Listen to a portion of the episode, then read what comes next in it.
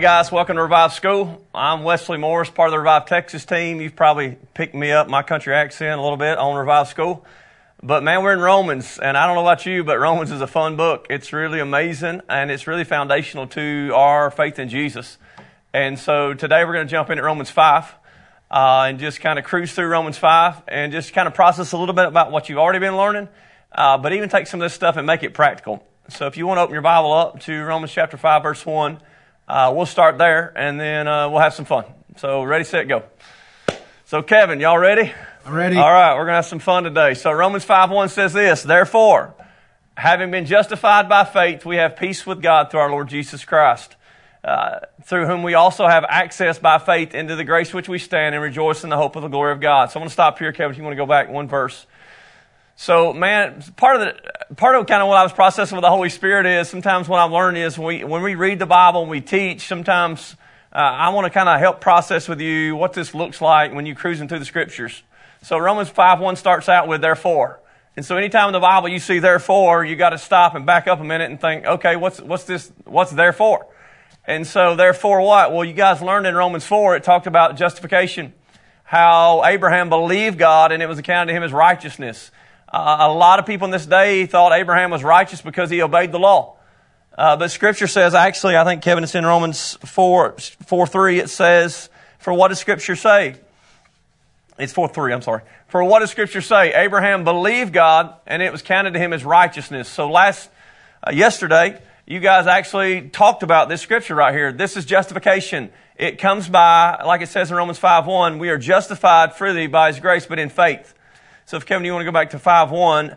So therefore, what? Therefore, knowing that this happened to Abraham, it wasn't just a New Testament thing. No. Abraham believed God and it was accounted to him as righteous and he was justified by his faith, not of works. Ephesians 2 8. We, that's the blue tab in our Bible that we use all the time when we're sharing the gospel. By grace, you can only be saved through faith.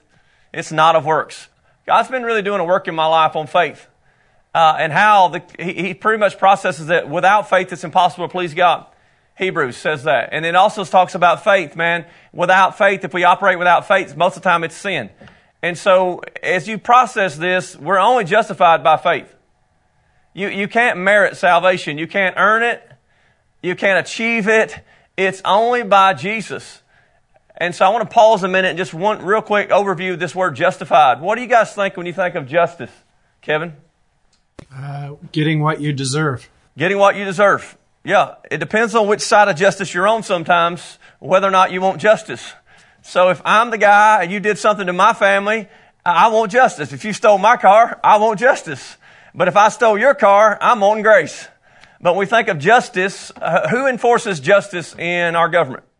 Judge. Judge. Yep, I agree. Sometimes in Texas, there's these guys called justices of peace. So their actually title is Justice of Peace. And also when I think of justice, I also think Supreme Court. The highest court of law in our society is Supreme Court. And we elect Supreme Court justices to sit on the bench. And actually they're there. They're, you, they're actually there. I think they have to die off. Is that right? You can't just remove them. Uh, they're, there forever. And I think you guys have seen that kind of politically in the last five, ten years about how big a deal that is to have the right people because, man, the way they rule affects everything that we do.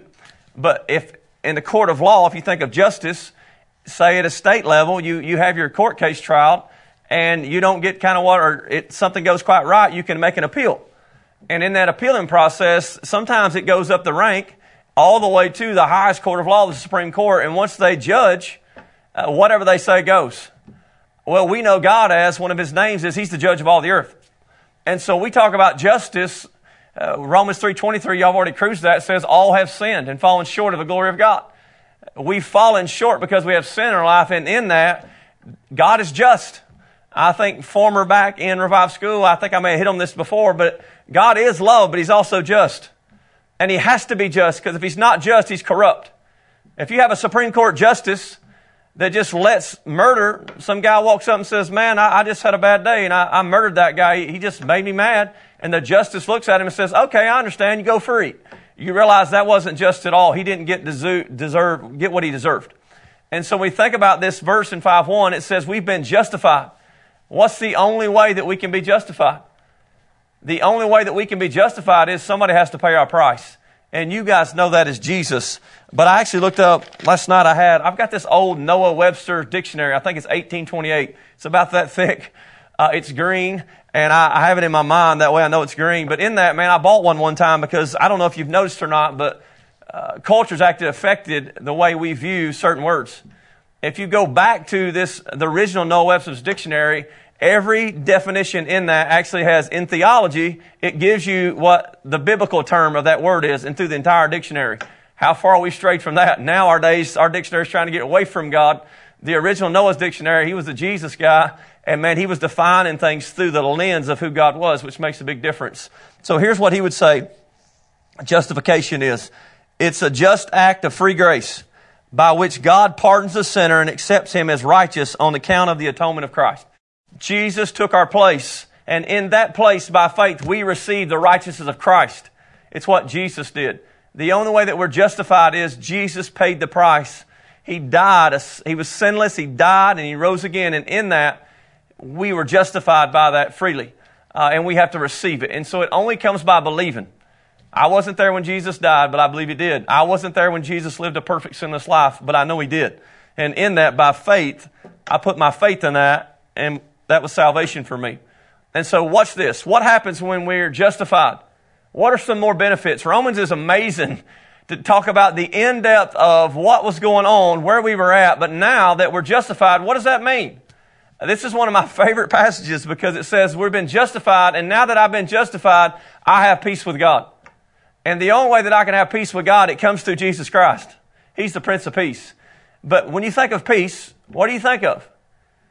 Sometimes, man, we think when we do a peace treaty that that means we're at peace. Well, we know that's not true. Just because me and Kevin, we get angry and start fighting, just because we stop fighting don't mean we're at peace. It just means we stop fighting. So this means what? This is not just, man, that, hey, God's not mad at me anymore, although He isn't mad at me anymore. It means what? I, I have true peace. That means there's no intimacy between me and my Father, me and God. And it came through Jesus' death, burial, and resurrection. And so, Kevin, I want to go just a couple verses here. I wrote some down. Go to, uh, Kevin, if you want to go to Ephesians two thirteen. I want to mix it up just a second. Scripture talks about there was a time in my life when I was far off from God. Ephesians 2.13 says this, but now in Christ Jesus, you, excuse me, but now in Christ Jesus, you who were far off, talking about us, it's actually probably talking about Gentiles, once were far off have been what? You've been brought near. How are we brought near? By the blood of Jesus Christ. How are we justified? Through the blood of Jesus Christ. We once were far off. We didn't have an inheritance, but we've been brought near. And the next verse says this, for Jesus is our peace. How do we receive peace? Glad you asked. He made both the two one. He's broken down this middle wall of separation. He, he made the two one. He, he's come together, and in that, Kevin, go ahead and go to the next verse. He abolished in his flesh. When Jesus died, he abolished in his body, in his flesh, the intimacy that is within the law of the commandments that was contained in the ordinance. So as creating himself one new man from the two. It's this law and grace marries. And in that, what? No more are we at war against God. We were far off. So I want to picture that for a minute. I want you to think about your life before Christ. I heard a pastor say this one time. Actually, not one time. I heard him say it about a month ago. He says, you know what? I think some of my congregation has forgot they used to be lost. They forgot the fact that there was a time in their life when they weren't in. They were out. They were living in sin. They weren't walking with Jesus. They were far off. They were cast down. They were downtrodden. Because sometimes when we forget that we were lost one time, we get so self-righteous or so complacent in what we're doing, we actually don't go and reach out to the people that were in the condition that we used to be. Because the Bible says this, you're either for me or against me. And so if you think about this, when we have peace with God, it's, it's way more than just like, ah, I got peace. No, it's literally, there was a time in our life when we didn't have peace at all that we were actually enemies of God. Not only were we brought near and we were far off, we were also enemies of God. So Kevin, if you want to go back to Romans 5 1, or you can actually go, let's go to a couple verses about being enemies. Philippians 3.18. And so Philippians 3.18 says this, For many walk of whom I've told you often, and I'll tell you even weeping, that they're enemies. Swallow that pill for just a second. They're enemies of the cross. When I was doing my thing, living away from God, playing games, I was actually an enemy of the cross. Man, that's scary. That's a scary thought to be an enemy of cross, enemy of God.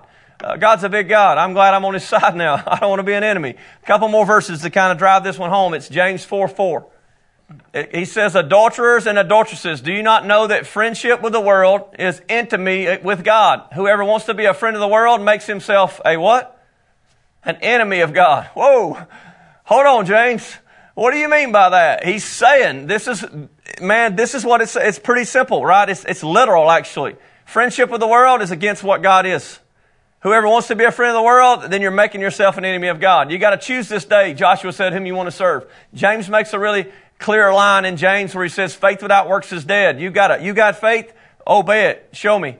And so, uh, I'll stay out of the Old Testament. Kevin, can you go back to, uh, Romans chapter 5, verse, let's go to verse 1 and 2. So if you process this, it says, therefore, having been justified by faith, we have peace with God through Jesus Christ. Peace to me is like waving the white flag and it's surrendering to Jesus. And in that, I'm at peace with God. I've surrendered on His terms and I'm walking in obedience. We're not at odds anymore. I'm not at odds with him. I'm like, no, Lord, I'm going to follow you. And this peace that I have as he atoned for my sin, and therefore he has made a way and he's bridged the gap between me and God. I can have peace with my eternal Father. What amazing verse. Verse 2. Not only do I have justification and peace, I've got access. It says through Jesus, through justification, through this peace with God, I also have access into the grace of God. Now notice the word I left out. I've got access how? By faith. Kevin, if you want to go to, go to Romans 1.18. So if I have access, am I actually using it? If God's opened the door and made access for me, am I actually using it? Verse 118 says this, for the wrath of God, can you back up one, 116, Kevin, sorry. That was it. So Paul said this, I'm not ashamed of the gospel. It's the gospel of peace, right? It's the gospel of bringing me back to Jesus, for it's the power of God unto salvation for everyone who believes. Next verse. Verse 17 is where I want to go. For in it, the righteousness of God is revealed. How? From faith to faith. When you believe in faith, the righteousness of God is revealed through you. You're justified. But also it says, you can't stop there. The just have to live by faith. The just is you've been justified. It's the byproduct of justification. You can't be just without justification. It's just as if you've never sinned. God has imparted that to you. You're righteous. It's a declaration. You're just as if you never sinned. But watch this. You can't stop there. Just because you're just doesn't mean you put your, your, your card in your pocket and say, I'm just and go live like you want to. No, no. It says the just shall live by faith. Now, if you tie this verse into Romans 5 2, it says we now have access in the grace of God. How? By faith. You, you've got to believe that you have access. The veil has been torn. Uh, when Jesus died on the cross, the veil was torn. No longer was there separation between God and man. Jesus, he, he tore the veil. By His blood, we can enter in. And in that, how much are we accessing that, that, that place? And it says the access is in grace. Grace is what? Man, I don't deserve it. It's way greater than that, but to me, it's undeserved favor. Man, by grace, I was saved through Jesus, and He's given me access into His grace. And by faith, man, there's sometimes I don't understand everything, but by faith, I go, I go to Jesus. I've got access to my Father. Now, here's the, here's the other picture. I can have access to my Father, but if I don't believe it and I don't ever use it, then what's it benefit me? We totally have access into the throne room of heaven. And I really think sometimes if we really dug into that and believed it, it would change the way we live. Because God is with us. He's not in heaven, just hanging out. No, it's Holy Spirit in us. It's Christ with us. Amen? Uh, I'm trying to poke your heart on this faith thing. And by faith, what do we do? Here's where it shifts because this is where hit, the rubber hits the road. Why in the world does he spend all his time on justification, on access, in walking by faith? Because there's this little simple word there. It says, in grace which we stand. We're living in society today where you're going to have to take a stand. I, really believe that the chasm, there's been a time where you could kind of play the middle ground. You could stay on the fence. But this thing's starting to separate. It's heightening up where you're either going to have to live for Jesus or live for the world. And the only way that you can live for Jesus is you're going to have to find this access point. You've got to spend time abiding in Him and you've got to stand. You've got to take a stand. And in that stand, the only way you can sustain it is in grace. You've got to stand with Jesus. And it says, not only are we taking a stand, He says what? We're rejoicing. It's not a posture of, man, this is, ah, this is such a drag. Oh man, I wish I could. No, he said, we rejoice. We rejoice in this stand that we're taking because we have hope. And our hope is in the glory of God, that this is not it. That this life is just temporary. We're going to live for Jesus. Our hope is what? Jesus said, I'm coming back. You're going to live with me forever. And so the stand that we're taking is, a, is really a temporary stand. It's until this life is over, then we'll meet with Jesus. But the fun part about it is you can rejoice even on this side of glory. You can have a blast on this side of glory because once you start realizing who you are in Christ and believing it, it affects everything you do. So Kevin, let's go to verse 3. He says this, know this, not only that, verse 3, but we also glory, we celebrate, we rejoice in tribulation. How many people know that's kind of weird? Because we live in the Western culture, man. When you hear our tribulation, everybody jumps off the bus and runs home. But this says what? You should expect the, you can't really read this passage right here and not know that, hey, if you do take a stand, you're, you're, there's going to be tribulation. If you do step out in faith, you're going to be tested. If you do walk with Jesus, there's going to be tribulations. Now, I'm not a gloom and doom guy, but the reality of it is when you take a bold stand for Jesus at your work, I promise you, you're going to suffer tribulation. You take a bold step for Jesus and go hit the mission field in the, uh, in the 1040 window across the seas, uh, you're going to experience severe tribulation. But on a scale, you're always, it's going to come. It's not when, it's if it comes. And what he's telling them is, don't worry. Because we glory. Why would a man rejoice in tribulation? Well, I'm glad you asked because they knew something about tribulation. When you're put through the fire, you're actually come out stronger. Because in tribulation, knowing that this tribulation ain't just so we can suffer. No. There's something going on behind this tribulation. It's producing in us perseverance. Perseverance, I think is the word. That we preserve, that we don't stop. Whenever things happen or we go through hard times or maybe we start to shift and don't know why, we have to take a step of faith. We have to keep believing in what God's doing. We have to keep walking step by step by step, not knowing what's going to happen. And sometimes it can be painful. Sometimes it can be extremely uh, devastating. But in that, as we walk this thing out, it produces in us this perseverance that God is with us. He is going to lead us through. I heard a song this morning that says there wasn't just three in the fire, there was four. Meshach, Shadrach, and Abednego got in the fire. There was not just three, there was another one with them. And as they walked through that time, God was growing them and they were pers- this perseverance was starting to manifest. Verse 4. And not only perseverance, as you persevere, I have a hard time with that word. As you persevere through hard times, what happens? It builds your characters. You know this because you're not the same guy you used to be some of the hardest, difficult times in your life, man, has actually produced in you character that you never would have had had you not went through hard times. Had you not had to be, even in reconciliation, even in relationships, sometimes you got to do hard things. But in that, the cool part is it's actually building your character. It's building up your most holy faith. And character, it's not just a character thing. Why? No, because character produces hope. The more you step out in faith and experience Him actually providing, Him getting you through, Him doing things in front of you that just were supernatural, it builds your, you build your faith, but also it solidifies your hope. That you really know this ain't it. Man, I heard God speaking to me several times this week, man, and it's, it's solidifying the fact that, man, God is real. He's amazing. He knows the plan He has for me, and sometimes you just got to keep pressing on even when it don't make sense. Because this hope that we have is what drives us. So Kevin, go to the next verse. now hope, just in case you were wondering, verse 5 5 says, doesn't disappoint. Why? Because the love of God's been poured out in your heart by the Holy Spirit. The love of God's been poured out on you by the Holy Spirit. And he also says in this, whom he's given to us. Probably in the Roman church culture, man, Holy Spirit was still a new topic. And so he's saying here, hope doesn't just disappoint. Why? Because God's poured out his love on us. He's not just up here hanging out while we're down here suffering. No, no, no. He's walking with us. Why? Through the power of the Holy Spirit. The fruit of the Spirit is love, joy, peace, patience, kindness, gentleness, self control. And God's given that to us when we believed through salvation. Verse 6. For we were still without strength. Watch this.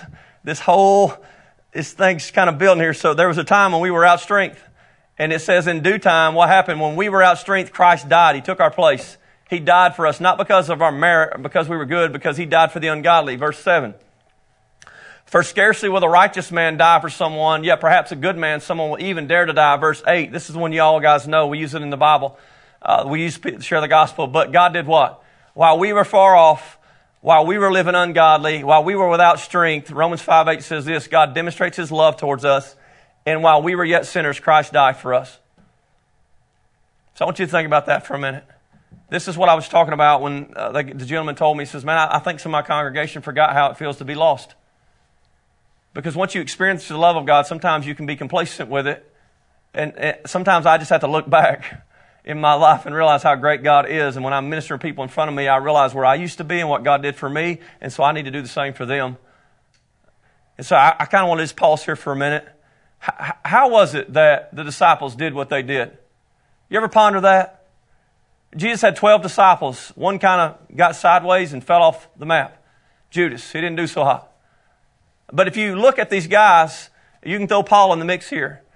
After Holy Spirit, after Acts 2, after Jesus ascended, uh, Holy Spirit came, they were empowered, they lived their lives in reckless abandonment.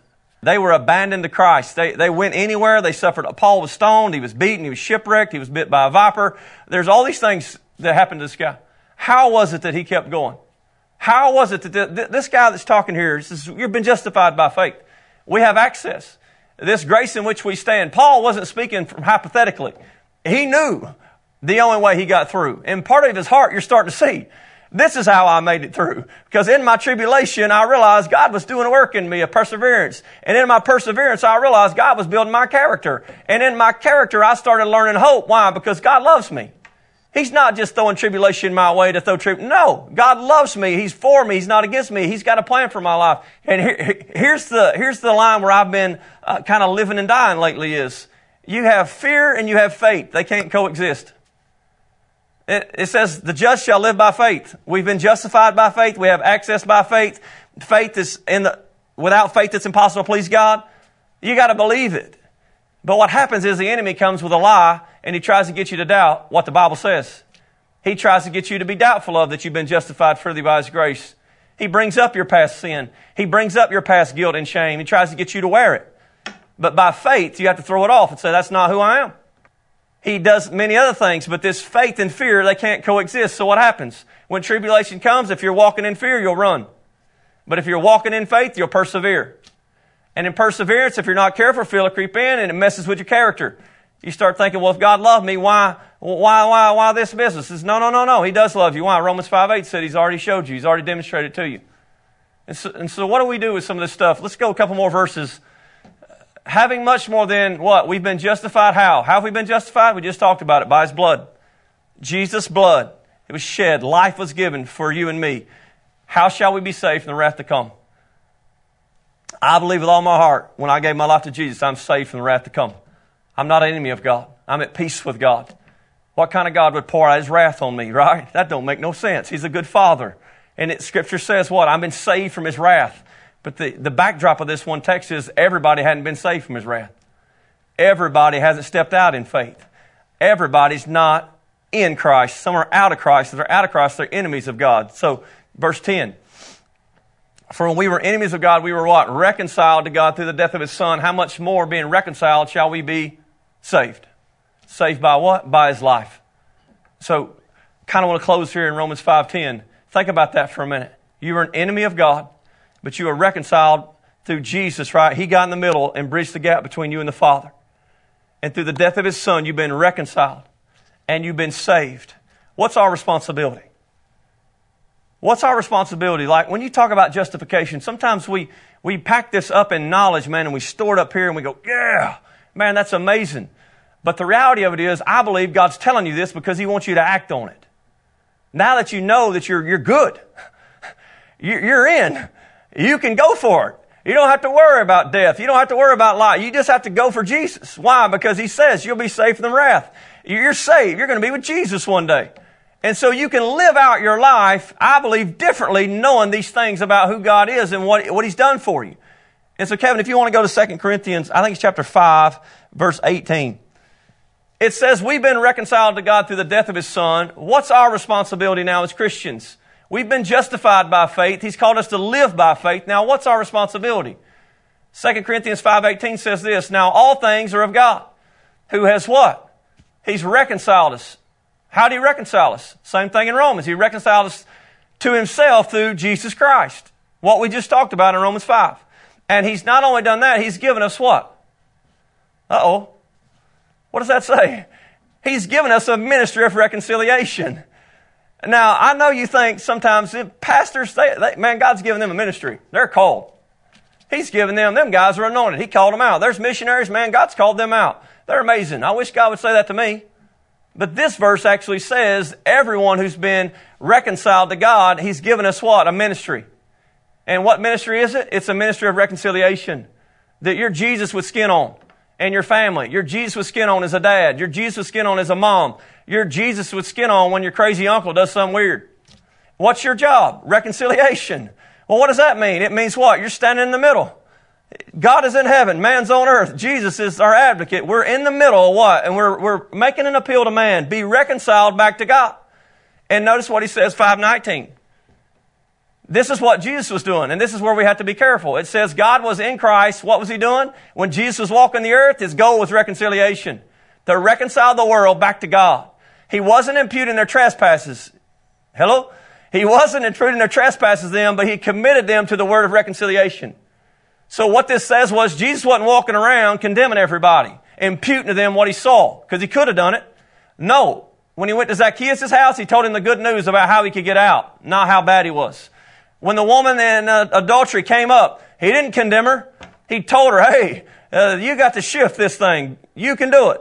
And so you see this, Jesus, every place he went, he was this messenger minister of reconciliation to a lost and dying world. And then he did the ultimate reconciliation. He died on the cross. And now he's handed this thing off to us. We're plan A. There is no plan B. Me and you, us, the body of Christ, we're ministers of reconciliation with a ministry. Well, how do we reconcile people? Glad you asked. He said he's given you a word of reconciliation. It's the gospel. It's the power of God unto salvation of those who believe. Each and every one of us has a responsibility to, to speak about Jesus. And it's this word of reconciliation through the gospel where man who's dead in trespasses and sin can be brought back and be justified by faith and have the same access that we do. How are they going to get it? It's only going to come through Jesus. And verse 520 says this, 2 Corinthians 520, this is how we'll close. It says, now then, we're what? We're ambassadors. Y'all have heard this? I've heard it since I was a kid. I'm an ambassador for Christ. How did you become a ambassador? You were justified by faith. Uh, how do you get your message? You've got access by faith into the Heavenly Father. He'll give you the word. And then what do you do? You plead. He says, as ambassadors, we're pleading. We're not just talking. Pleading is way more different costs. We're begging. We're not necessarily begging. We're pleading with you. Don't do it. Come. You got to give your life to Jesus. We're pleading with you to reconcile. Reconcile back to God. We're imploring you on Christ's behalf. Uh, don't. He, he came for all that all would believe. Be reconciled back to God. And so that's my encouragement for you as you read Romans, especially in the five. And as you start processing these other things in Romans, it's an amazing book about how to live for Jesus and who we are and what our identity is. But don't just take it as knowledge. Take the knowledge and let it transform you so you can go out and share this thing and what? The people around you, your circle of influence, can be reconciled back to God. Amen? So have an amazing day. Go be your reconciler to the world today, wherever you work, wherever you live, and wherever you play. In Jesus' name, I bless you. Amen. Have fun.